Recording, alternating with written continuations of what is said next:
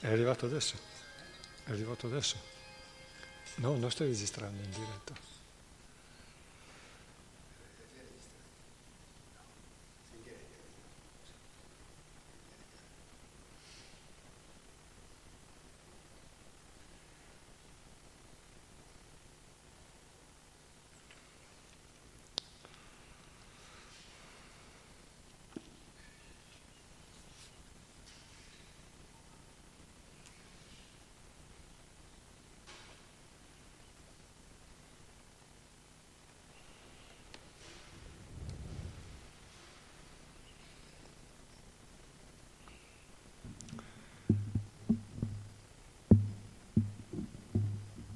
Jai Shri Ki Jaya.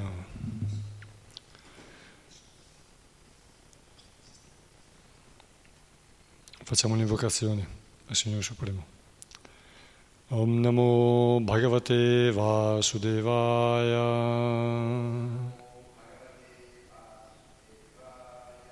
Om Namo Bhagavate Vasudevaya.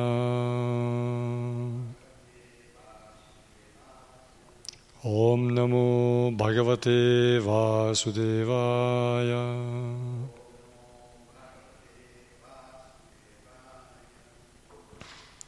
Om Jnanatimirandasya Jnananjana Shalakaya Chakshur Militam Yena Tasmai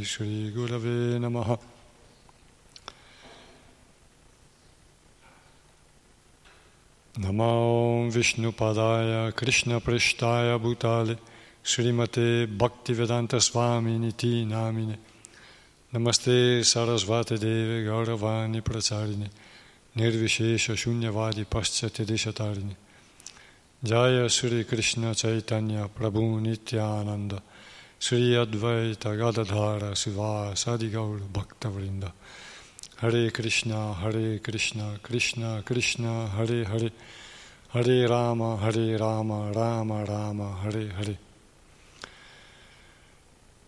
वाञ्छकाल्पतरुभ्यश्च कृपसिन्धुभ्य एव च पतितनं पावनेभ्यो वैष्णवेभ्यो नमो नमः नारायण नमस्कृत नारं चैव नरोत्तमम् Devim Sarasvatim Vyasam Tato Jayamudirayet. Offriamo il nostro rispettoso omaggio al Signore Supremo Vasudeva, a Nara Narayana Rishi, il migliore tra gli uomini, alla Dea Sarasvati, madre del sapere, a Vyasadeva, l'autore, poi che quest'arma di conquista sia enunciata. Siamo allo Srimad Bhagavatam, primo canto, riprendiamo la lettura, prima dei testi e poi delle spiegazioni di Prabhupada, dal dodicesimo capitolo intitolato La nascita dell'imperatore Parikshit, dal verso diciassettesimo, i primi testi. Qui siamo ai Brahmani che parlano della, della, del bambino appena nato che è Maharaj Parikshit. Per questo motivo il bambino sarà celebrato nel mondo come Vishnurata, colui che è protetto dal Signore Supremo. Un infinitamente fortunato, senza dubbio diventerà un devoto tra i più elevati, dotato di tutte le buone qualità. Il pio re Yudhishthira disse, O grandi anime, diventerà anche lui un monarca così puro, così virtuoso nel vero senso della parola così celebre e glorificato per le sue imprese, come coloro che l'hanno preceduto in questa grande dinastia? I brahmani eruditi gli risposero, O figlio di Prita, questo bambino si mostrerà uguale al re Kshvaku, figlio di Manu, nel provvedere a coloro che nascono nel suo regno, uguale a Rama, il Signore Supremo, figlio di Maharaj Dasharata nel rispettare i principi brahminici, soprattutto quello della fedeltà alla parola data. Questo bambino, come il celebre re Shibi di Ushinara, sarà generoso nella carità e coprirà con la sua protezione le anime sottomesse. come Bharata, figlio di Maharaj Dushyanta, diffonderà ovunque la fama della sua famiglia. Tra i grandi arcieri eguaglierà Arjuna, sarà implacabile come il fuoco e insormontabile come l'oceano. Questo bambino avrà la potenza del leone e sarà un rifugio degno quanto l'Himalaya. Possederà la credelmenza della terra e l'indulgenza dei genitori verso i figli. Questo bambino sarà simile a suo nonno Yudhishthira o a Brahma per la sua equanimità. La sua generosità eguaglierà quella di Shiva, il signore del monte Kailas e tutti potranno fare ricorso a lui come al Signore Supremo Narayana, che è rifugio perfino per la dea della fortuna. Seguendo l'esempio di Sri Krishna, questo bambino diventerà molto simile a lui, magnanimo come il re Rantideva, egli sarà perfetto nella religione come Maharaj Yayati.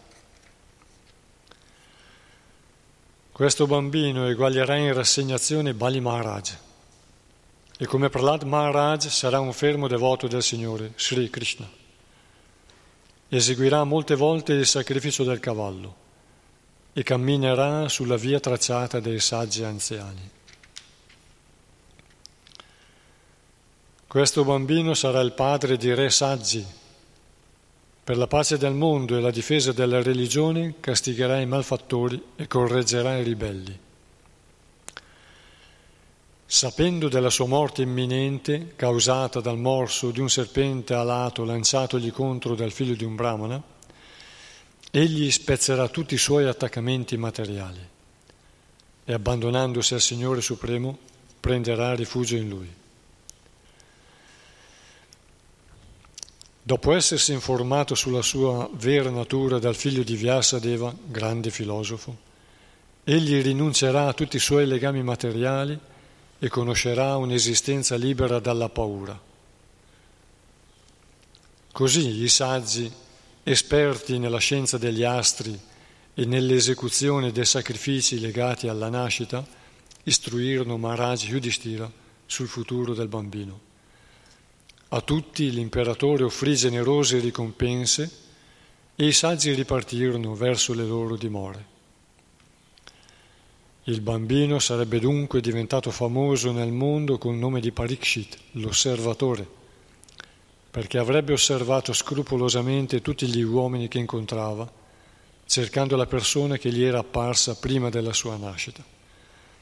In questo modo egli l'avrebbe contemplata costantemente. Come la luna crescente si ingrandisce giorno dopo giorno, Così il principe reale fioriva rapidamente sotto le cure attente dei suoi nonni e protettori.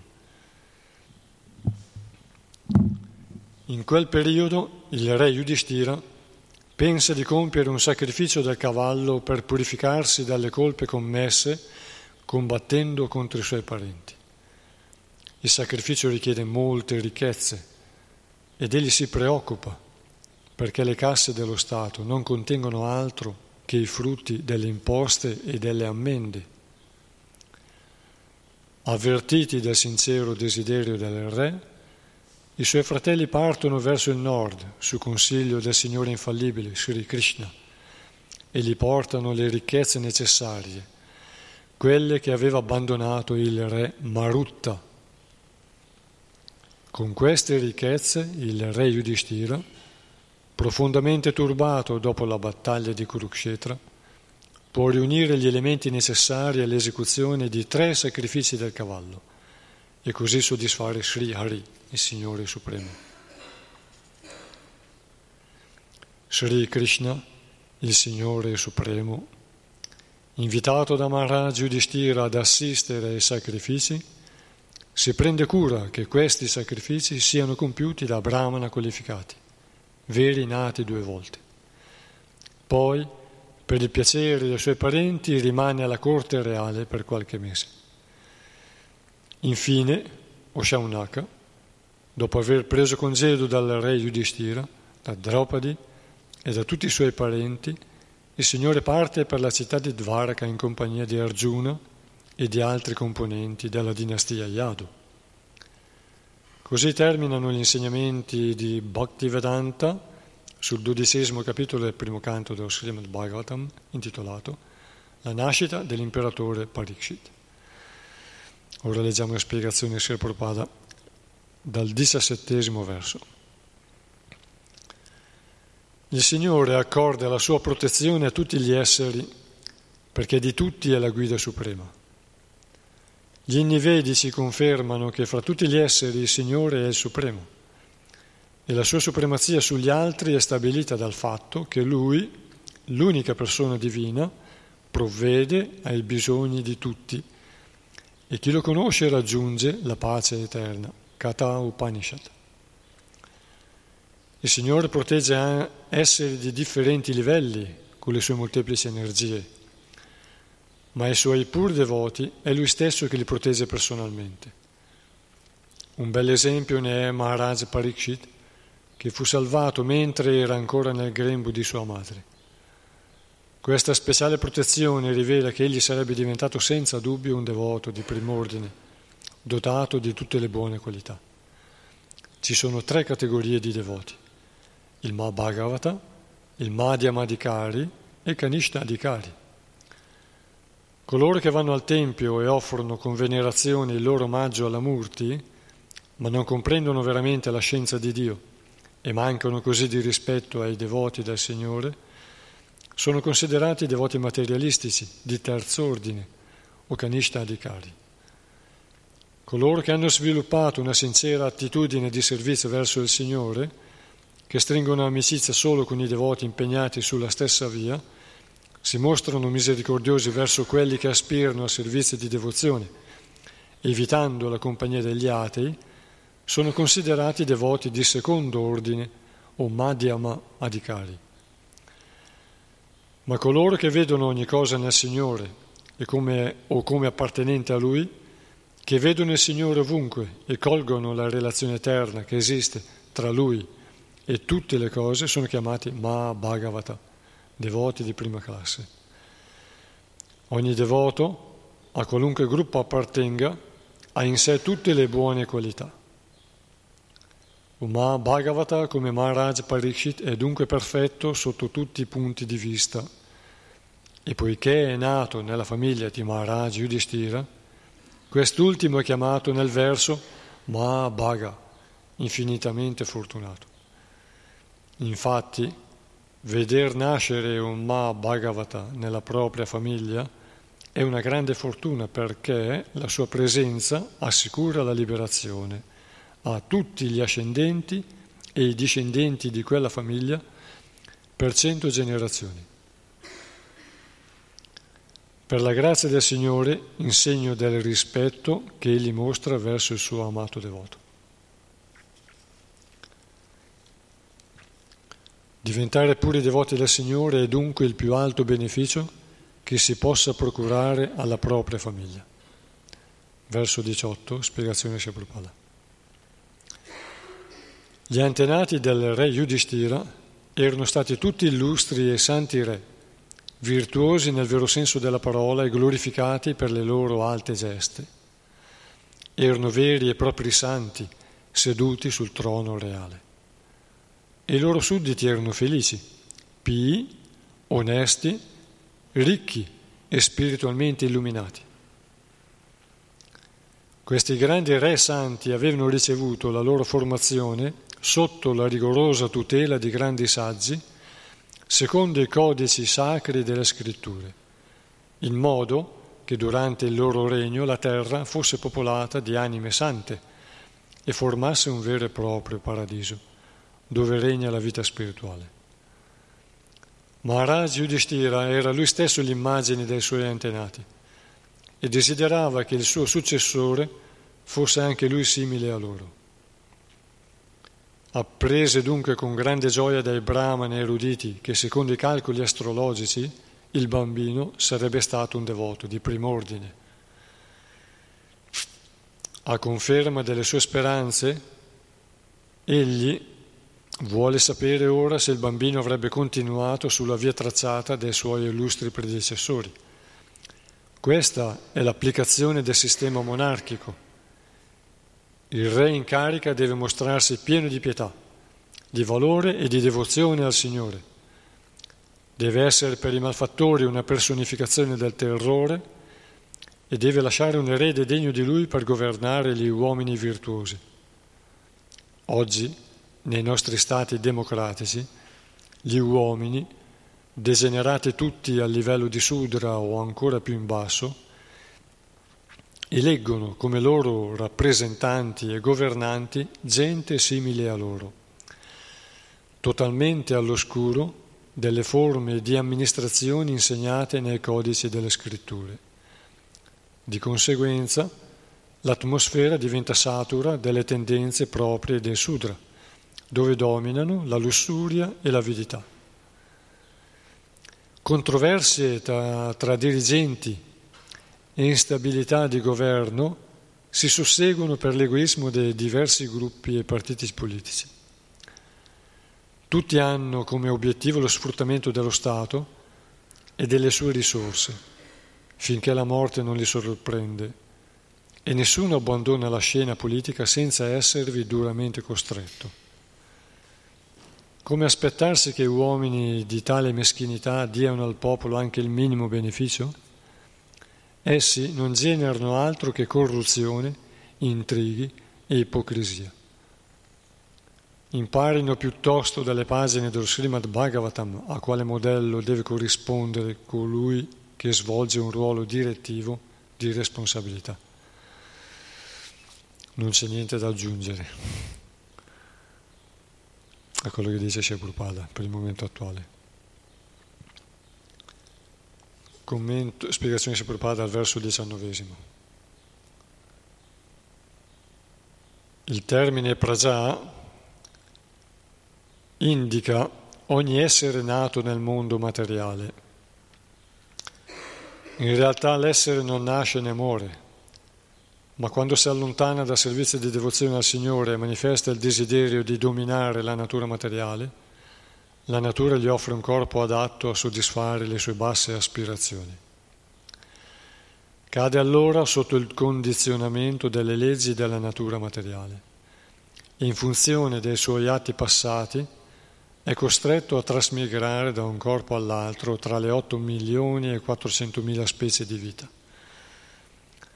Ma poiché rimane sempre una parte integrante del Signore, il Signore provvede a mantenere e proteggere ogni essere, come fanno anche i suoi rappresentanti, i re, i re santi, che hanno dunque il compito di vegliare al mantenimento di tutti i prajā, gli esseri viventi, ma anche di aiutarli a porre termine al loro imprigionamento in questo mondo.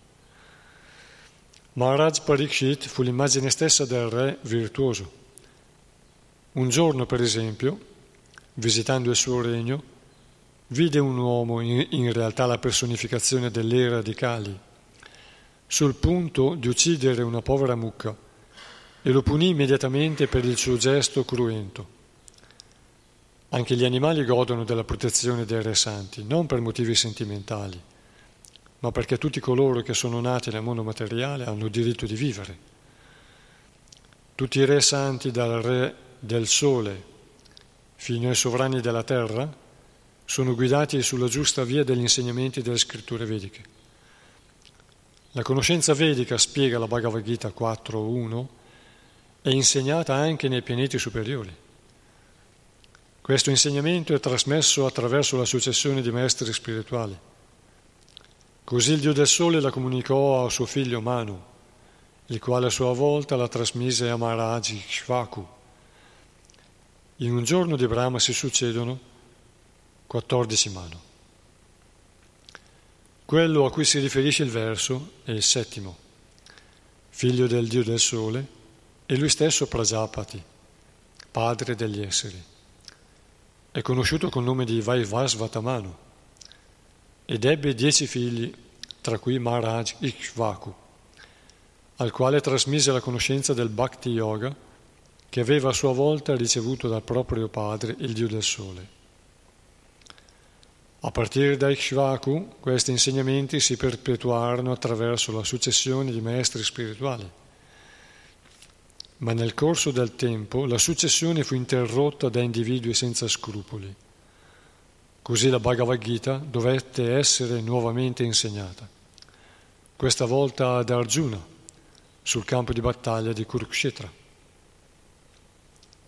Le scritture vediche risalgono dunque all'inizio della creazione dell'universo materiale e sono dette perciò a Paurusheya, non hanno origine dall'uomo. In realtà la conoscenza vedica fu enunciata per la prima volta dal Signore e ascoltata per la prima volta da Brahma, il primo essere creato nell'universo.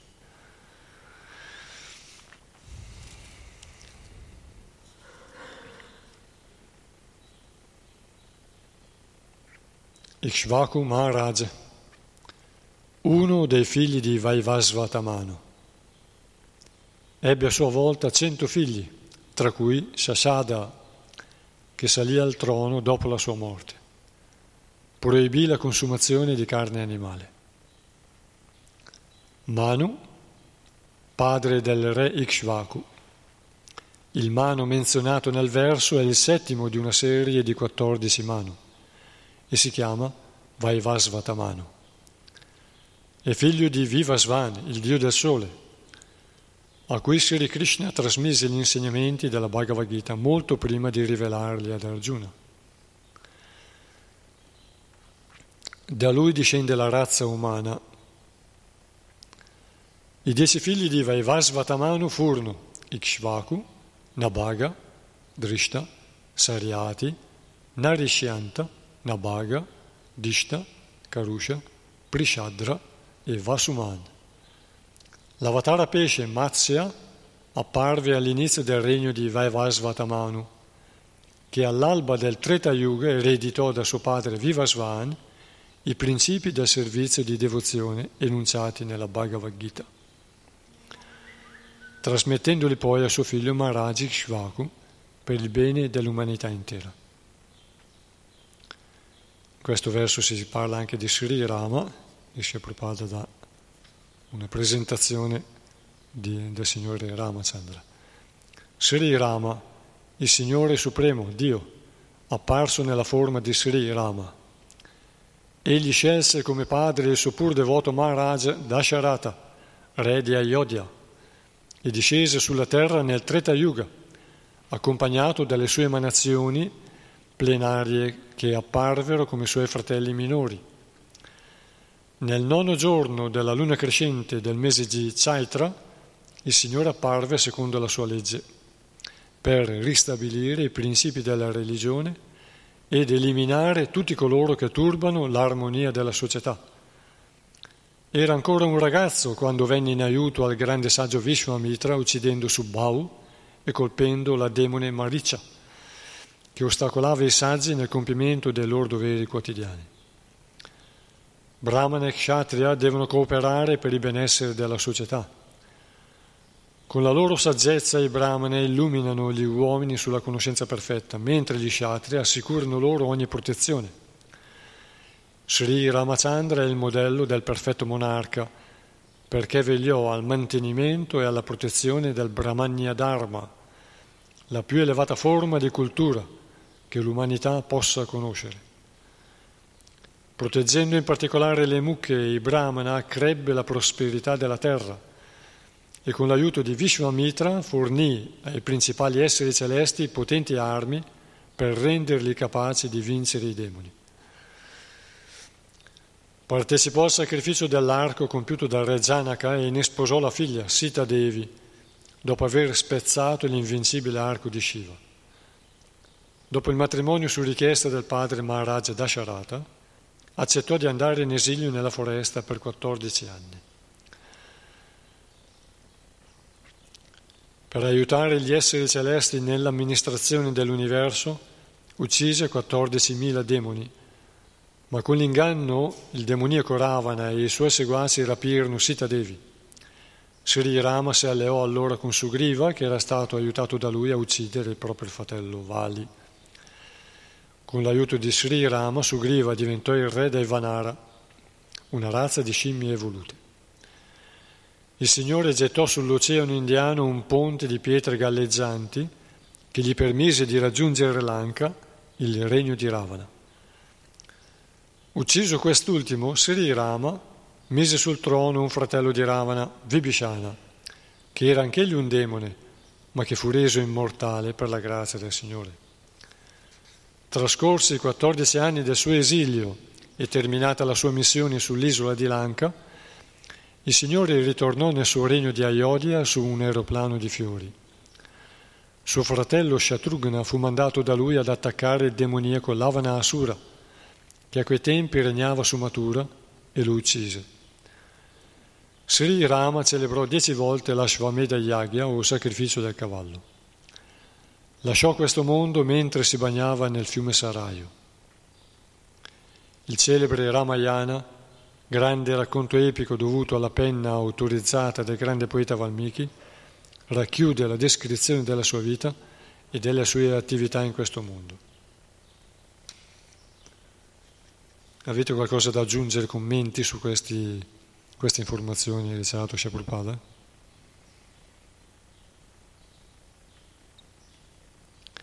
Si potrebbe fare un riassunto dicendo che eh, il nostro Manu allora nel giorno di Brahma dice Prabhupada ci sono 14 manu. In un giorno di Brahma. E lo Srimad Bhagavatam enuncia, eh, Srila Sukadeva Goswami enuncia il nome e alcune attività e la discendenza di questi 14 manu, passati e futuri. Dice ad esempio che ah, allora, a ogni mano cambia anche Indra e alcuni dei principali. Il prossimo Indra sarà Bali Maharaj, che in quella che sarà la sua vita precedente, Bali Maharaj aveva sottratto in questa epoca, molto milioni di anni fa, aveva sottratto il regno dei dei mondi celesti a Indradeva, il re degli dei. Era così potente che aveva fatto scappare tutti gli dei e aveva occupato le loro dimore.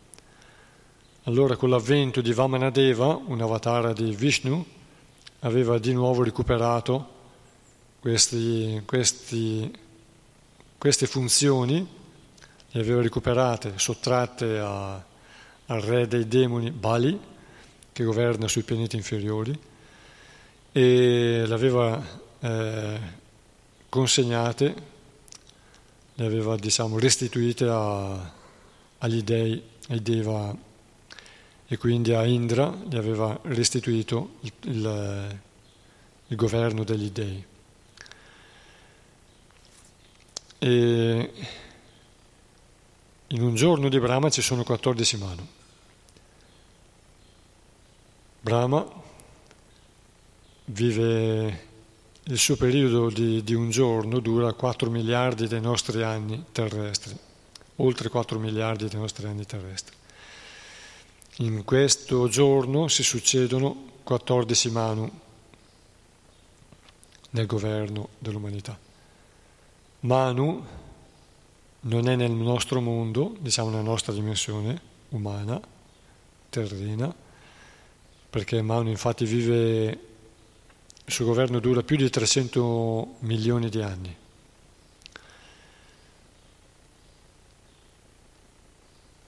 In 300 milioni di anni ci sono 71 cicli di quattro ere, quattro Mahayuga. Mahayuga vuol dire l'insieme di quattro ere, Satya, Vapara, Treta e Kali. L'ordine corretto è questo, Satya, Vapara, Treta e Kali. Lo ricorda anche Prabhupada nel verso 4, nella spiegazione, verso 4, eh, spiegazione, nel verso, capitolo 4, verso 14 mi sembra. È solo che in, questa, in questo Mayuga c'è stato uno slittamento, una sovrapposizione.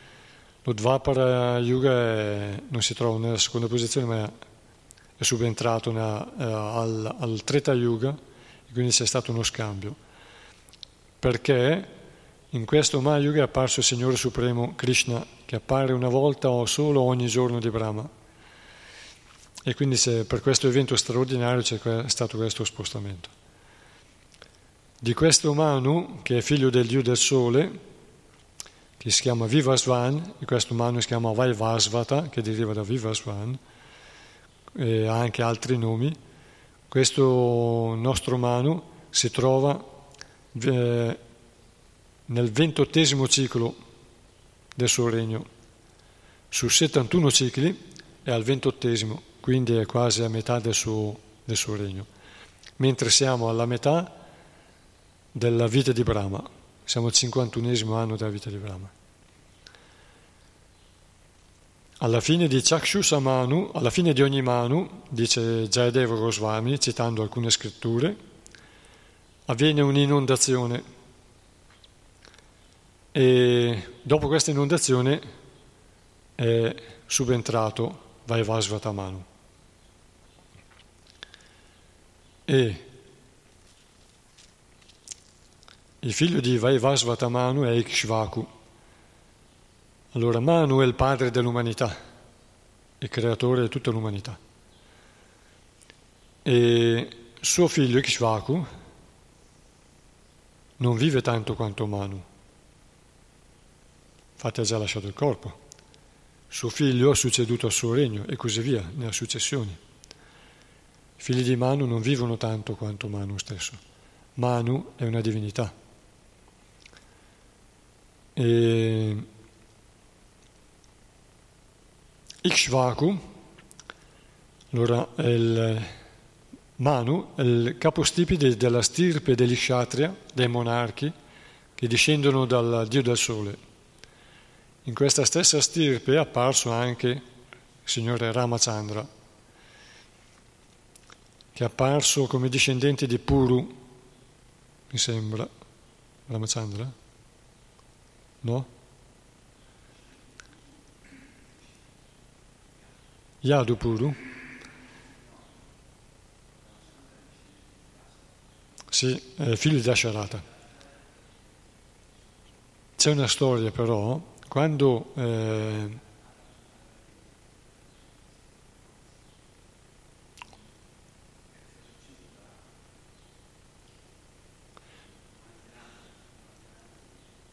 quando tutti gli sciatri sono stati distrutti da Parashurama, si è salvato uno che è stato soprannominato Nari Kavacha. Nari Kavacha, e un altro, sa il suo nome proprio, però non mi ricordo esatto è stato chiamato Nari Kavacha perché eh, le donne, le sue donne, l'hanno difeso e hanno convinto Parashurama a risparmiarlo. Dal discendente di Nari Kavacha è venuto Ramachandra, in, eh, come successore di qualche generazione apparso Ramachandra, poi, da Sharata e poi Ramachandra. Si trova nella storia di, di Parashurama. Ottavo canto? Parashurama? Nono. Ecco, come discendente di Narikava ci è apparso il signore Ramachandra. Mi sembrava puro, però forse sbaglio, forse un altro puro. Pururava.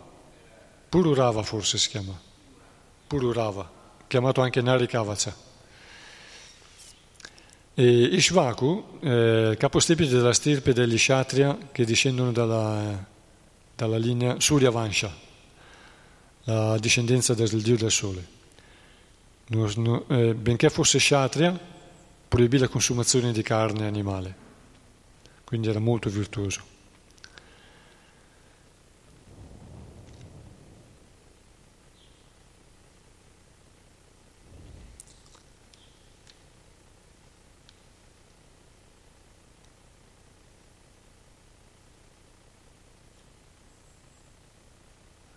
L'avatara pesce Matsya apparve all'inizio del regno di Vaivasvatamanu.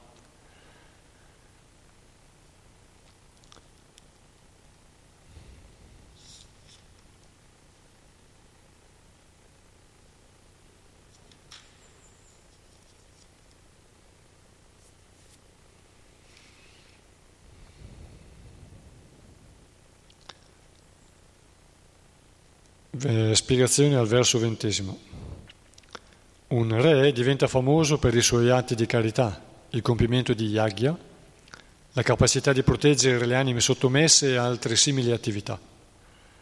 Un re kshatriya è particolarmente fiero di assicurare protezione alle anime sottomesse, perché è questa una qualità propria del sovrano, detta Ishvara Bhava, il potere di difendere una giusta causa. Nella Bhagavad Gita il Signore promette di accordare la sua piena protezione a chi si sottomette a Lui.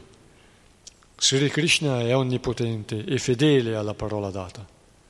La sua protezione non manca mai ai suoi devoti. Il re come rappresentante del Signore deve agire allo stesso modo e proteggere a qualsiasi costo coloro che gli sono sottomessi. Maharaj Shibi, re di Ushinara, raggiunse i pianeti celesti col suo intimo amico Maharaj Yayati. Shibi sapeva su quale pianeta celeste sarebbe stato trasferito dopo la morte il Mahabharata Adi Parva 96, versi dal sesto al nono, ce lo descrive. Ed era così caritatevole, caritatevole che volle cedere il suo posto nel regno celeste a Maharaj Yayati, ma questi lo rifiutò. Yayati era andato sui pianeti superiori in compagnia di grandi rishi come Ashtaka e mentre percorreva le vie del cielo, su richiesta dei saggi, narrò loro le attività pie del re Shibi, che avendo dedicato un culto a Yamaraj apparteneva ormai al suo seguito. Come conferma la Bhagavad Gita, Yanti Deva Vrata Devan, coloro che adorano gli esseri celesti raggiungono i pianeti degli esseri celesti. Così Maharaj Shibi era diventato un compagno di Yamaraj, grande autorità Vaishnava sul pianeta governato da lui. Quindi questo grande Maharaj Shibi era così avanzato che non temeva la morte. Si sa che lo Shatra deve combattere e affrontare spesso il rischio di morire, ma questo esempio di Marashibi, non temeva la morte e affrontava il suo dovere. Non temeva la morte, infatti era amico del, di Yamaraj. Durante la sua esistenza terrena si era reso famoso come protettore delle anime sottomesse e autore di innumerevoli atti di carità. Un giorno il re del cielo prese la forma di un'aquila e Agni, il dio del fuoco, quella di un piccione. Fa venire in mente qualche cosa questo, eh? che lo rimandiamo ancora.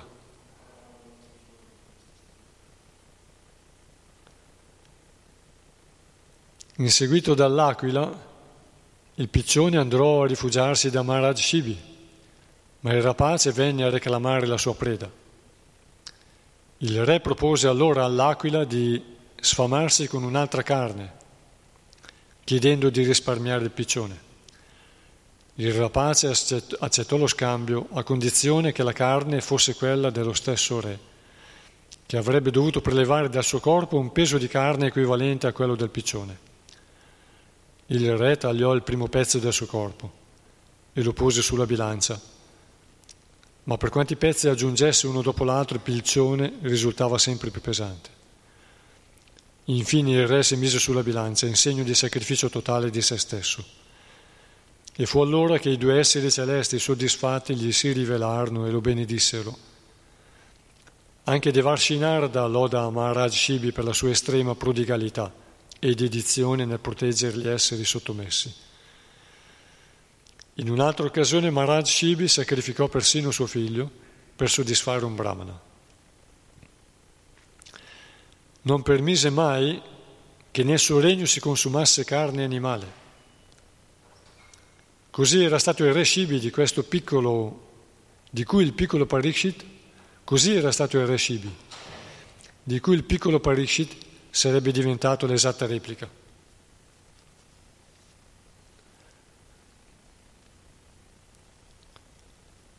Qui si fa l'esempio di alcuni dei, di alcuni deva che prendono forme visibili a noi, assumono anche altre forme. Per quanto riguarda il Dio del fuoco, il fuoco, Agni, egli prende la forma di una colomba a volte e, e Indra la forma di un falco, l'aquila o anche altri falchi. Anche la poiana è un'aquila in miniatura, un falco. Qui dice l'aquila. E il dio del sole è quella di cavallo bianco. Ma come viene descritto l'apparizione di queste forme divine, queste forme appunto è divina e non è materiale grossolana, non è eh, coperta dall'ignoranza e dalla materia come possiamo vedere corrispondenti animali, no? ma sono capaci di attività straordinarie e emettono coscienza, emanano coscienza. C'è la storia della Taittiriya Upanishad in cui il dio del sole prese la forma di un cavallo e dalla sua criniera emanavano i mantra e un grande saggio li raccolse e formò una, una scrittura. La Tattiriya Upanishad è un'altra, però in quel caso, dopo quell'evento in cui i saggi presero la forma di pernici, Tittiri, Tittiri è il nome delle, delle pernici, delle quaglie, fanno questo suono, infatti, titteri, titteri, e, e beccarono quella, quei semi di conoscenza. In questo modo eh, assimilarono quella conoscenza, in modo trascendentale, si riferisce a, a epoche precedenti, età dell'oro, età mistiche, molto al di là della nostra capacità di comprensione delle, dell'esperienza di vita che avevano a quei tempi. E alcuni mistici di altre religioni scambiano questi esseri per Dio, per, cioè mischiano queste, queste apparizioni e dicono che è tutto Dio o è Gesù. A volte, una volta a un mistico è apparso un cavallo bianco, celeste, questo appunto, questo Dio del Sole, e lui era convinto, ha tramandato che quello era Gesù. Gesù. La venerazione comunque per il Dio del Sole è, è fonte di, di elevazione, di evoluzione, perché si sa che in questo, durante questo periodo di Manu, il Dio del Sole, no, in questa creazione il Dio del Sole è è un'espansione di Vishnu, infatti si chiama Surya Narayana anche, quindi adorare il sole, la personalità del sole, permette evoluzione spirituale. Adorato con la consapevolezza che è una forma di Dio. Quindi invece è buono conoscere, avere conoscenza e sapere riconoscere ogni personalità. In base alle scritture possiamo riconoscere le varie personalità e conoscere la loro funzione, la loro storia, le loro relazioni, i loro legami e così via. Da Ushanti Bharata la storia conosce numerosi Bharata, tra cui i più celebri furono il fratello di Sri Rama, il figlio del re Rishava e il figlio di Maharaj Dushanta tutti e tre hanno acquisito una fama universale. La terra stessa è chiamata Bharatavarsha in onore del re Bharata, figlio di Rishava, anche se altre fonti fanno risalire questo nome al regno del figlio di Dushyanta. Il fatto è che prima del regno di Bharata, figlio di Rishava, la terra si chiamava Ilavati Varsha, mentre, mentre dopo la sua incoronazione fu conosciuta come Bharata Varsha. Questa precisazione tuttavia non diminuisce affatto l'importanza del figlio di Maharaj Dushanta nato da Shakuntala, celebre per la sua bellezza e per la quale Maharaj Dushanta nutrì un, un fervente amore nel cuore della foresta. In seguito, colpito da una maledizione di Kamvamuni, Maharaj Dushanta dimenticò la sua sposa, che allevò da sola il piccolo Bharata nella foresta. Fin da bambino egli diede prova di vigore eccezionale sfidando leoni ed elefanti, così come un altro bambino avrebbe fatto con cani e gatti. La sua forza era tale che avrebbe schiacciato il leggendario Tarzan. Perciò i rishi della foresta lo chiamavano Sarvadaman, colui che può dominare qualsiasi essere. La di Parva del Mahabharata narra nei particolari la storia di Maharaj Bharata. Anche i Pandava o Kuru sono talvolta designati col nome di Bharata proprio perché sono nati nella dinastia di questo famoso principe. Spiegazione verso ventunesimo. Si parla nella storia di due Arjuna, Kartavirya Arjuna, re di Hayaya, e Arjuna il Pandava, nonno del piccolo Parikshit. Entrambi sono celebri per l'impareggiabile abilità nel maneggiare l'arco e il nostro verso precisa che il bambino noto, nato ora, gli eguaglierà in quest'arte, soprattutto nel combattimento. Arjuna il Pandava, figlio putativo, Kshetraja, del re Pandu e il grande eroe della Bhagavad Gita. La regina Kunti, sposa di Pandu, aveva il potere di far venire accanto a sé qualunque essere celeste desiderasse e fu così che da un incontro con Indra nacque Arjuna. Arjuna dunque è un'emanazione plenaria del re dei pianeti celesti. Il bambino nacque nel mese di Falguna, febbraio-marzo, ed è quindi chiamato anche Falguni. Al momento della sua venuta al mondo, messaggi celesti proclamarono la sua grandezza futura.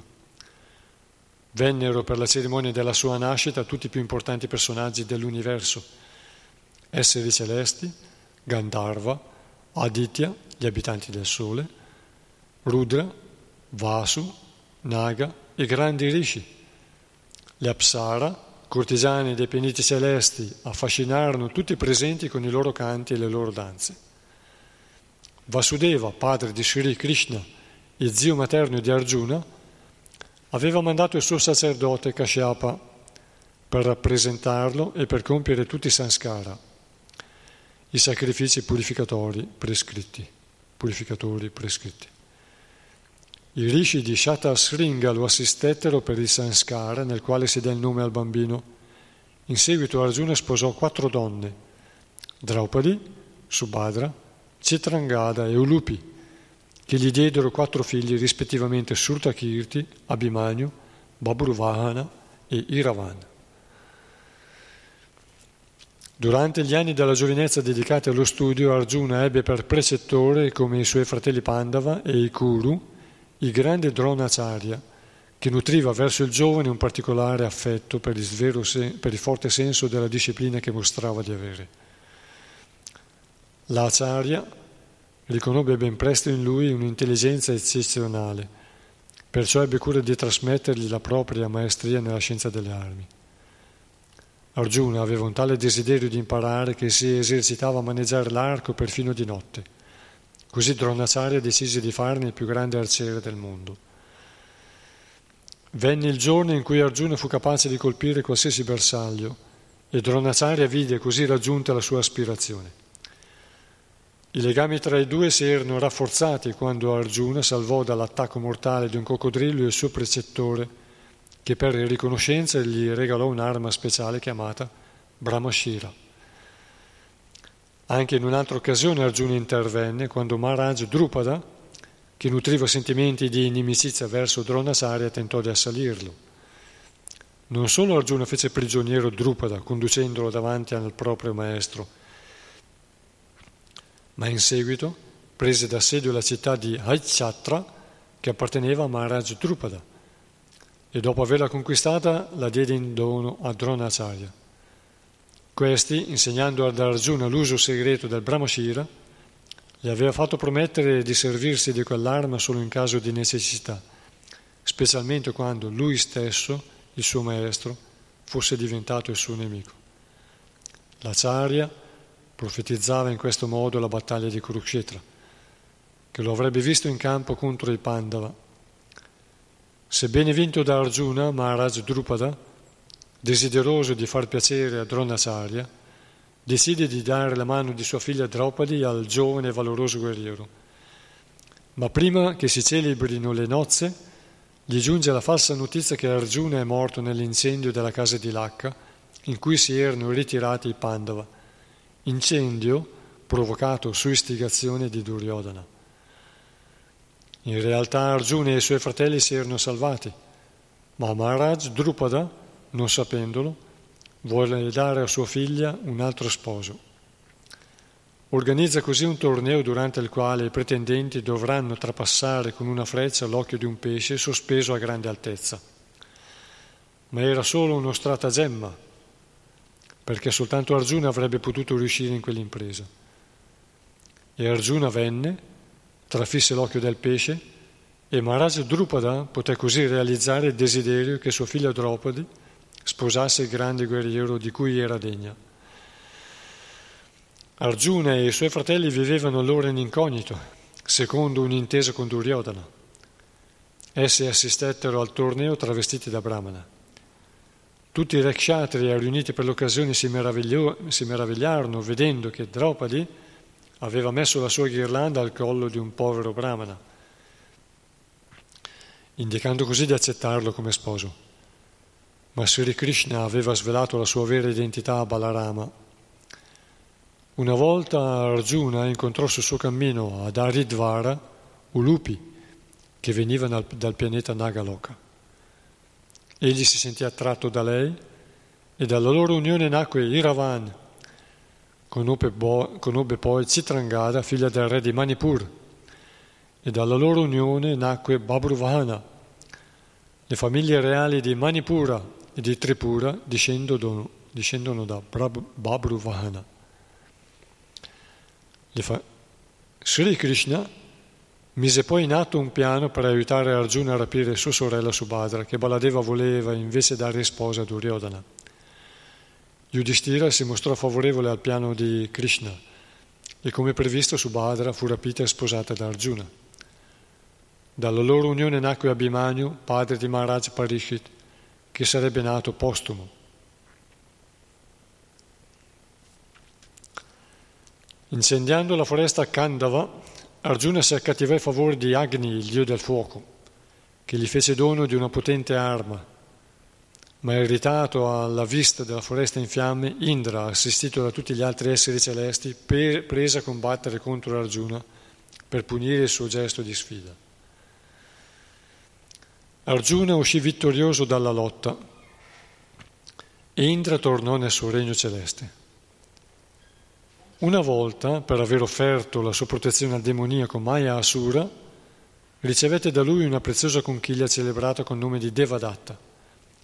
Indra stesso, che apprezzava il suo coraggio, regalò ad Arjuna molte armi di grande valore.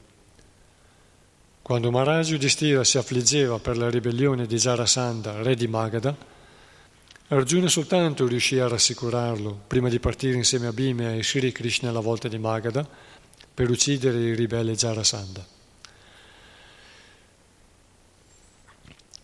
Quando Arjuna percorse il mondo, come d'uso dopo l'incoronazione di un nuovo imperatore per sottomettere tutti gli altri re alla supremazia dei Pandava, conquistò la provincia di Kelinda e assoggettò il suo re Bhagadatta. Percorse poi altre province come Antagiri, Ulukpura e Modapura, riducendo all'obbedienza tutti i loro principi. A un certo stadio della sua vita Arjuna si sottopose a severe austerità che gli valsero la benevolenza di Indra. Shiva, che voleva mettere alla prova la sua forza, assunse la forma di un uomo, primit- di un uomo primitivo e lo provocò. Combatterono ferocemente finché Shiva, soddisfatto dal valore di Arjuna, gli svelò la propria identità. Arjuna molto umilmente gli rivolse delle preghiere e Shiva, doppiamente soddisfatto, gli offrì l'arma Pashupata. Anche, altri, anche altri esseri celesti gli fecero dono di numerose armi. Il Dandastra, offerto da Yamaraj, il Pashastra da Varuna e l'Antardana Astra da Kuvera, il tesoriere del regno celeste. Indra lo invitò sul suo pianeta Indraloka, situato al di là della Luna, nel regno celeste. Qui Arjuna ricevette calorose accoglienze e fu ufficialmente ricevuto nell'assemblea reale di Indra, che non solo gli offrì la propria arma, Vajra, ma gli insegnò anche la scienza della guerra e della musica, come si pratica nei pianeti superiori. Indra, che era il padre di Arjuna, volendo in qualche modo distrarre suo figlio, inviò da lui una cortigiana dei pianeti celesti famosa per la sua bellezza, Urvashi. Di natura lussuriosa, come, cortisa- come tutte le cortigiane celesti, Urvashi, molto ansiosa di incontrare Arjuna, il più potente tra gli esseri umani, si recò nei suoi appartamenti e gli espresse l'ardore del suo desiderio. Ma Arjuna le oppose un animo incorruttibile e chiudendo gli occhi davanti alla sua bellezza si rivolse a lei chiamandola madre della dinastia dei Puru, ponendola allo stesso livello delle proprie madri, Kunti, Madri e Sacidevi, le spose di Indra. Vistasi frustrata nel suo desiderio, Urvashi lo maledisse e se ne andò. Sui pianeti celesti Arjuna ebbe anche l'occasione di incontrare il celebre e potente Ashita Lomasa e lo pregò di proteggere Maharaj Yudhishthira. Quando suo cugino Duryodhana, che nutriva un profondo odio verso di lui, cadde prigioniero del Gandharva, Arjuna volle venirgli in aiuto chiedendo ai guardiani di lasciarlo libero. Al loro rifiuto Arjuna intervenne con le armi e ottenne la liberazione di Duryodhana. Durante il periodo in cui tutti i Pandava vivevano in incognito, Arjuna si presentò come eunuco alla corte del re Virata, che lo assunse al proprio servizio per insegnare musica a sua figlia Uttara, la principessa che sarebbe diventata in seguito la nuora di Arjuna. Il re aveva anche un figlio, Uttara, per conto del quale Arjuna combatté e sconfisse i Kuru sotto la, vals- la falsa identità di Brihannala. Dronacharya tuttavia fu informato della presenza di Arjuna nel campo nemico. Le sue armi segrete erano state nel frattempo tenute al sicuro in un albero Somi ed è a Uttara, a cui più tardi sarà svelata la vera identità dei cinque fratelli, che Arjuna affidò la missione di riportargliele. Durante la battaglia di Kurukshetra Arjuna sconfisse molti dei più grandi generali nemici come Karna e altri. Conclusa l'immane battaglia, punì Ashvatthama, colpevole di aver ucciso i cinque figli di Draupadi. In seguito i cinque Pandava andarono al capezzale di Bhishmadeva. Grazie ad Arjuna il Signore enunciò di nuovo il celebre canto filosofico della Bhagavad Gita sul campo di battaglia di Kurukshetra. Le prodigiose gesta del principe durante questa guerra sono vividamente descritte nel Mahabharata. Un giorno, però, Arjuna fu sconfitto a Manipura dal suo stesso figlio Baburvahana e perse coscienza, ma Ulupi lo salvò. Dopo la scomparsa di Sri Krishna dalla terra, fu Arjuna a portarne il messaggio a Maharaj Yudhishthira. Poi andò a Dvaraka, dove le vedove del Signore erano venute a piangere davanti a lui la scomparsa del loro amato sposo. Egli le condusse da Vasudeva e le consolò tutte. Quando a sua volta Vasudeva lasciò questo mondo, fu Arjuna, in assenza di Krishna, che eseguì i riti funebri.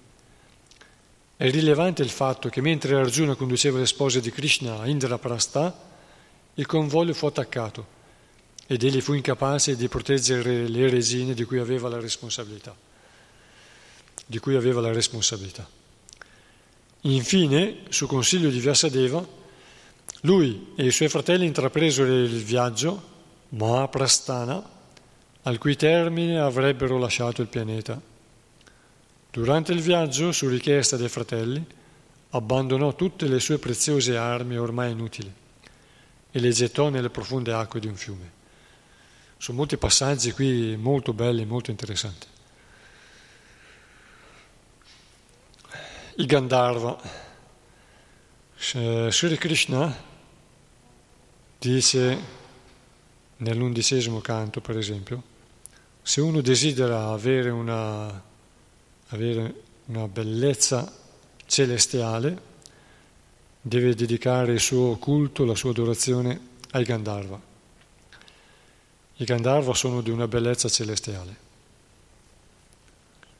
Mohinia, Mohinia vuol dire paradisiaca. Come Mohini, la incarnazione di Vishnu, è di una bellezza sconvolgente. veramente sconvolgente. Solo che gli esseri celesti, essendo virtuosi, non erano caduti nella lussuria come i demoni e grazie alla loro tendenza a cadere nella lussuria, a diventare anche arroganti, i demoni erano caduti nella trappola di Vishnu. E così Vishnu aveva saldato, salvato il nettare, il somarasa, il nettare che rende potenti e quasi immortali, l'aveva sottratto dalle mani dei demoni che l'avevano rubato e l'aveva restituito agli esseri celesti. Mohini è anche un nome di Radharani, perché Radharani ha una bellezza che affascina anche Krishna. Krishna è il ricettacolo della bellezza estrema e Radharani è quella che affascina anche il ricettacolo della bellezza estrema. Quindi è di una bellezza inconcepibile di cui non abbiamo esperienza, diciamo. C'è la storia di uno dei Goswami di Vrindavana,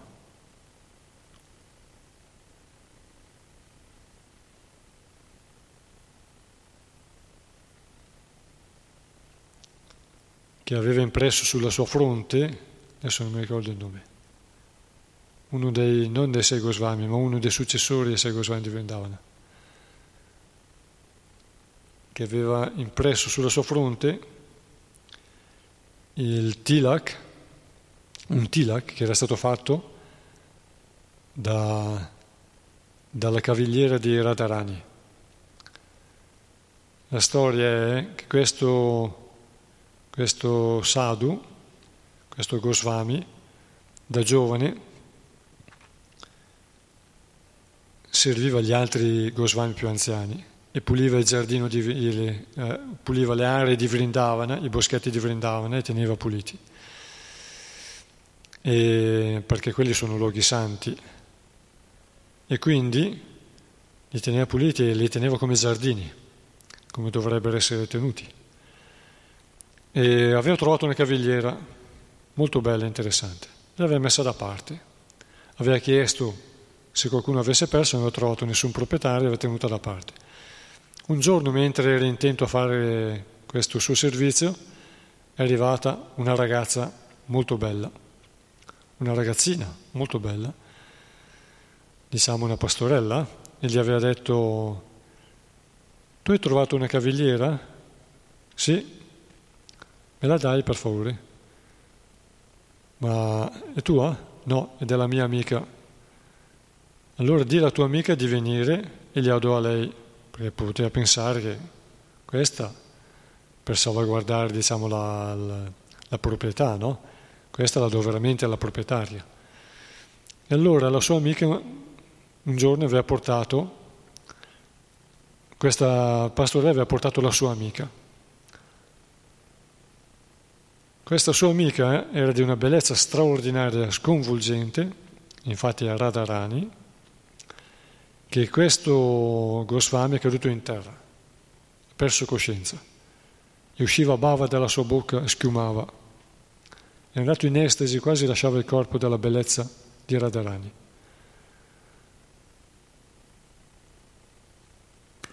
Non mi ricordo questo nome, mi verrà più avanti.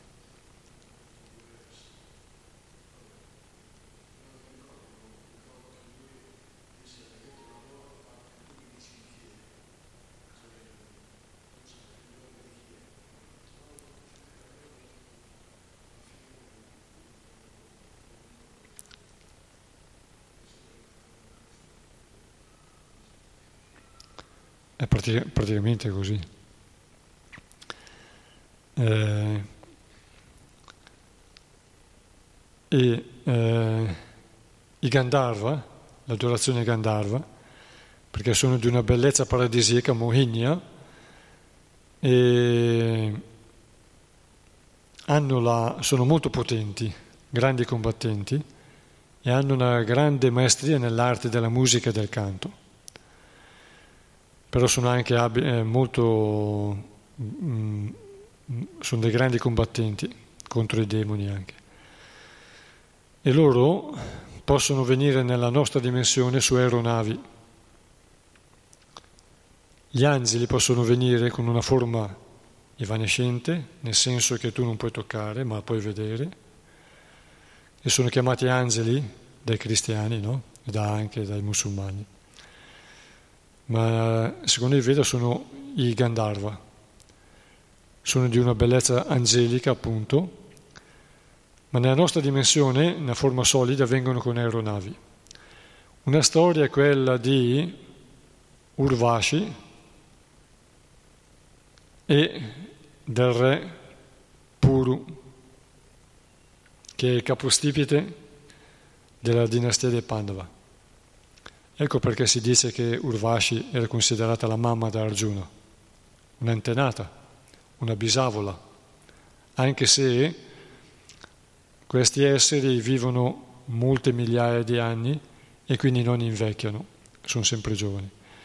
Quindi lui ha visto lei in questa forma così bella, però sapendo che era una bisavola, ha chiuso gli occhi per avere la forza di dire tu sei mia mamma, tu sei una delle mie madri. È una bisavola, non una nonna, bisnonna, ma molto più indietro. E la storia è che Puru e Urvashi erano uniti in matrimonio, però lei era una, Gandha, una Apsara, quindi della stirpe del Gandharva. E allora lei era rimasto con lei per un periodo, però a una condizione.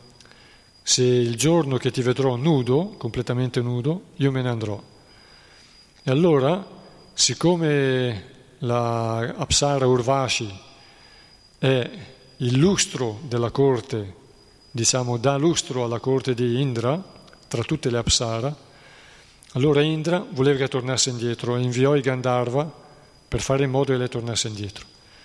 E Urvashi, come molte donne e ragazze di oggi, che amano tenere i cagnolini, lei aveva due agnelli questi agnelli, essendo del mondo celeste, non invecchiavano e quindi rimanevano agnelli, non che in un anno, come succederebbe da noi, diventerebbero pecore. Erano rimasti agnelli. E lei co- coccolava questi agnelli come i barboncini. E allora successe che i Gandharva di notte rubarono questi agnelli e quando Urvasi se ne accorse di notte, suo marito, che era a letto e non era vestito, perché era in estate, era a letto, si alzò di colpo e corse fuori nel buio con la spada per affrontare i Gandharva che avevano rubato. I Gandharva erano risaliti sulla loro aeronave che aveva messo un bagliore prima di, di sparire, aveva messo un bagliore e aveva illuminato il re Puru che era stato visto dalla, dalla moglie, Urvashi, era stato visto nudo. Quando lui era entrato nel palazzo lei se n'era andata. Quindi quando Arjuna arriva lì sui pianeti celesti, suo padre gli manda Urvashi per fargli compagnia, no? E lei attratta da Arjuna, che è un rappresentante di Indra, è qualificato come Indra, quasi come Indra, era rimasta attratta e voleva, diciamo, stare in compagnia sua, in intimità con lui. Allora Arjuna aveva chiuso gli occhi per avere la forza di dire tu sei madre per me. Allora lei si è arrabbiata e gli ha detto sei un, un senza testicoli, sei un eunuco, gli ha detto. Con queste parole l'aveva maledetto. Ma questa maledizione per volontà di Krishna era tornata buona durante l'esilio di Arjuna. Durante quell'esilio lui ha potuto svolgere le funzioni di maestro di musica e di danza come l'aveva imparata, qui lo dice Shia Prabhupada dal Mahabharata. Indra aveva gli aveva insegnato, gli aveva dato un po' di pratica di musica e, e la danza del, dei pianeti superiori. Quindi ha insegnato questa danza e questa musica, quindi con delle qualità superiori, alla figlia del re virata quando era in esilio, era diventato maestro di danza. Sono interessanti questi passaggi perché sono molto reali e da questa capacità di vedere la realtà in queste scritture ricaviamo un esempio vivo, attuale per la nostra vita. Altrimenti rimane una lettura mitica e senza trasposizione sul piano pratico. Un altro passaggio è quello di Arjuna che aveva nascosto le sue armi celestiali. Si sa che gli Shatra combattevano contro vari tipi di armi da taglio e l'arma principale era l'arco. Infatti le arti marziali considerano, le arti marziali derivano da, da Vishnu. Vishnu è il più grande combattente e vengono, discendono dai mondi superiori, dagli dei. È un, un trattato vedico che parla della, delle arti marziali, Dhanurveda, e, princip- e, e prende il nome dall'arco, Danu appunto perché l'arco è considerato un'arma che può fare cose straordinarie, se ben conosciuta, non solo sull'aspetto grossolano del solido, ma anche sull'aspetto sottile e quindi dei mantra, dell'uso del mantra. E però, nonostante questo, nonostante la capacità del, potenziale dell'arco usato in quei tempi con quella scienza, Arjuna è stato dotato di armi celesti celestiali. E lui le aveva nascoste. E quando eh, diciamo esce da questo, da questo periodo di, di esilio, di incognita con i suoi fratelli, si riappropria di queste armi che le aveva nascoste in un albero dove c'era un cadavere, perché appunto la gente non si sarebbe avvicinata lì, e mentre le spacchette, diciamo, queste le, le scopre, queste armi, parla a, a, Uttara, il fratello di quello della principessa che poi sarebbe di, diventata la sua nuora, la moglie di suo figlio, e parla, descrive queste, queste armi straordinarie a Uttara, questo principe. Ciò significa che non erano armi come l'arco e armi da taglio terrene, ma erano armi straordinarie. La civiltà attuale si sta avvicinando a queste armi straordinarie. Uh, ma non sono paragonabili alle armi celesti, perché le armi celesti sono... Comunque si dice, questo lo diceva Krishna Smarna più di vent'anni fa, che la tecnologia del digitale, che ci ha permesso di fare un salto dall'elettronica al digitale, il raggio laser, che può fare cose incredibili, eh, gli ologrammi, la fibra ottica sono tecnologie extraterrestri dei quali siamo venuti in possesso tramite gli scambi che sono stati fatti con governi con i governi principali. Parlano anche dei programmi della televisione sugli UFO, parlano di queste cose. Ci sono programmi fatti da scienziati, studiosi, seri, con prove. No? Sì. No, no, volevo solo, siccome tu hai parlato dell'arco, volevo capire se i Brahmastra a volte, perché ho visto che forse qualche Brahmastra può essere lanciato anche con l'arco, qualche Brahmastra. O le tecniche di, di lancio del Brahmastra è con l'arco, senza arco, si può fare in ambi modi. Lo sai? No? Qui nel, nel primo canto, quando Arjuna lancia il Brahmastra, tocca l'acqua secondo il rito, se ricordo bene, tocca l'acqua secondo il rito, poi carica la freccia sull'arco e la scocca con i mantra. Quindi sì. In questo modo. Sì, però a Svattama quando poi... Eh, sì, no, lui no. fu privato delle armi a sì. Svattama, probabilmente non so se c'aveva più l'arco però magari o se ne procurò un altro arco oppure lo lanciò senza arco. No, infatti lì, eh, lì dice, infatti Uttara dice, vedo una freccia una incandescente. freccia incandescente, esattamente. Che si sta dirigendo verso di me. Ti prego, se io devo morire, lascia pure che io muoia. Sì, sì, vabbè, ma salva però... il figlio che ho nel grembo. però parla Infatti, della, di una freccia una freccia. incandescente, quindi la freccia che viene lanciata dall'arco di solito. Che agiscono in modo straordinario, no? Perché una freccia può distruggere un carro, che è paragonabile a un carro armato, no? Una freccia può mandare in frantumi un carro, oppure tante, tante cose. Si possono moltiplicare, possono generare eh, altre armi. Per quanto dice qui, si trovano questi proprio riferimenti precisi sulle frecce.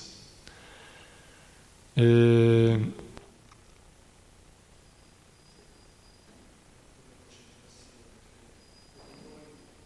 Puoi usare il microfono? Perché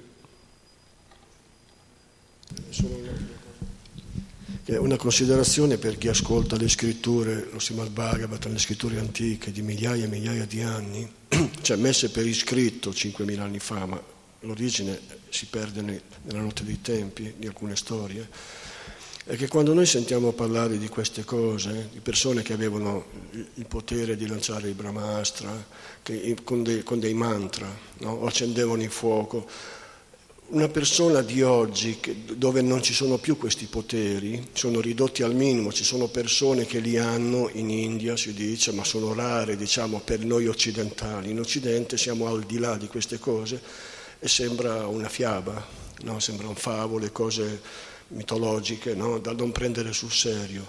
Mentre invece allora probabilmente c'era una parte dell'umanità che possedeva questi poteri, Brahmana, persone molto elevate spiritualmente Kshatriya, con una coscienza molto elevata, con insegnanti molto elevati che seguivano delle regole, principi etici in modo al 100% e avevano accesso a queste energie, no? queste energie divine, diciamo, che allora erano a portata di tutti. Oggi chi ascolta queste storie non, non le prende molto sul serio a volte perché dentro di sé dice sì, ma è al di là del...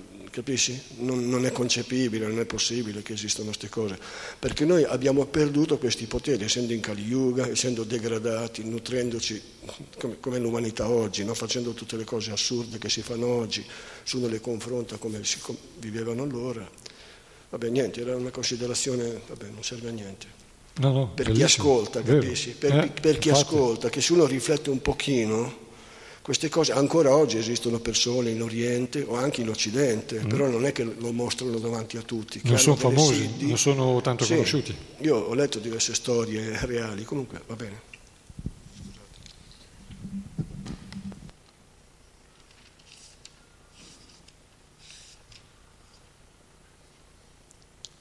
E... Ah, poi qui c'è un altro esempio, un altro passaggio, un altro punto di, di riflessione. Eh, Arjuna era dovuto andare in esilio, no? Per un anno. In questo modo aveva incontrato Shiva, aveva, incontrato, aveva avuto la possibilità di raccogliere, di, eh, di acquisire delle armi che poi sarebbero state utili nella battaglia di Kurukshetra, armi straordinarie, armi divine ma nel suo eh, peregrinare aveva incontrato anche eh, Ulupi. Ulupi era una naga, dipendente da Nagaloka. I naga si sa che sono rettili, della famiglia varie specie di rettili, celesti, quindi sono umani, sono diciamo è una forma di vita, sono più potenti degli esseri umani in realtà. E vivono nei pianeti sotto la Terra. Allora hanno un- una, hanno una capacità, ad esempio, che è quella di prendere tutte le forme che vogliono. L'abbiamo visto con eh, Takshaka, prima di andare da, è andato una forma di Brahmana davanti a, a Maharaj Parikshit per morderlo. E Ulupi, quindi, eh, è della famiglia dei Naga. Il suo figlio Babruvahana, cioè eh, Arjuna in questo esilio, aveva conosciuto queste principesse e loro avevano avuto il desiderio di avere un figlio da lui. E si dice che lo Kshatriya deve concedere a una donna che vuole un figlio da lui, deve concederglielo. Ma qui eravamo in tempi vedici, in cui diciamo c'era la virtù, anche se a questo punto sta subentrando il Kali Yuga, siamo alla fine dello Dvapara Yuga, di questo Dvapara Yuga sta subentrando il Kali Yuga. In che cosa si vede? Si vede che Babruvana, cioè eh, Arjuna poi era tornato a Indraprasta, era tornato a... e aveva quindi queste principesse erano contenti di avere avuto un figlio degno da un, da un eroe come Arjuna e non è che chiedevano di essere mantenute, principesse non hanno bisogno di essere mantenute da, da e quindi avevano, il loro desiderio era quello a tutti i costi di, che gli fosse lasciato un ricordo di Arjuna, quindi un figlio. Questo fatto però ehm, aveva causato delle conseguenze un po' spiacevoli perché Babruvana aveva conservato rancore per essere stato abbandonato dal padre, cosa che non succedeva prima. Prima erano tutte viste come cose straordinarie quando un grande essere celeste, un grande eroe incontrava una, un'altra personalità e nasceva un bambino, poi lui doveva, lei voleva un figlio da lui, poi lui doveva continuare la sua la sua funzione, la sua, mantenere la sua posizione la, e la sua, il suo percorso no? di vita, di vita importante, non di vita che di uno vuole fare gli affari suoi, grandi personalità. E quindi qui si vede invece che Babruvana aveva conservato rancore ed era arrivato a combattere contro suo padre Arjuna e aveva grandi qualità perché le aveva ereditate suo padre Arjuna e l'aveva quasi ucciso, quasi sconfitto, e quindi per ucciderlo. Ma sua madre, la spo- la, che era stata la, la compagna di Arjuna, l'aveva, pro- l'aveva fermato, l'aveva convinto a desistere. E qui si vede che comincia a entrare un po' Kali Yuga. Poi c'è la storia di, di Shringi, il figlio di un brahmane che maledice l'imperatore e così via. Leggiamo ancora qualche verso, poi chiudiamo per stasera e continueremo la prossima volta. Verso 22. Si paragona al leone l'uomo che mostra una grande di forza davanti al nemico. Si dice, a casa dolce come un agnello, ma potente come un leone in battaglia. Il leone non manca mai la sua preda, così il re non deve mai ritirarsi di fronte al nemico. Le montagne dell'Himalaya sono celebri per le molte ricchezze che nascondono. È possibile trovarvi un'infinità di caverne abitabili, innumerevoli alberi da frutto, sorgenti d'acqua potabile, erbe medicinali, abbondanti minerali dalle proprietà curative. Qualunque uomo che conosca la povertà può prendervi rifugio e trovare ciò di cui ha bisogno. Essi offrono le loro ricchezze ai materialisti come agli spiritualisti. Gli abitanti della terra spesso costituiscono per lei un pesante fardello a causa delle loro malvagità. Oggi sono addirittura arrivati a far esplodere nelle sue viscere armi nucleari. Ma essa rimane indulgente e tollera questi mali come una madre che perdona il figlio.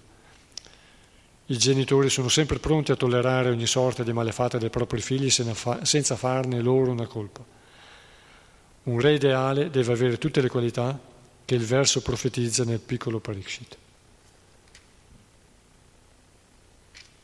Dai, grazie a Shia Prabhupada abbiamo avuto queste informazioni che sembrano racconti eh, diciamo nell'ambito umano, materiale, ma poiché lo Srimad Bhagavatam è una scrittura che eh, riporta i racconti dei Mahabhagavata, delle grandi anime, purifica perché il Mahabharata è la scrittura stessa del, del, dello Srimad Bhagavatam, il Bhagavat Purana, è la forma letteraria del Signore Supremo.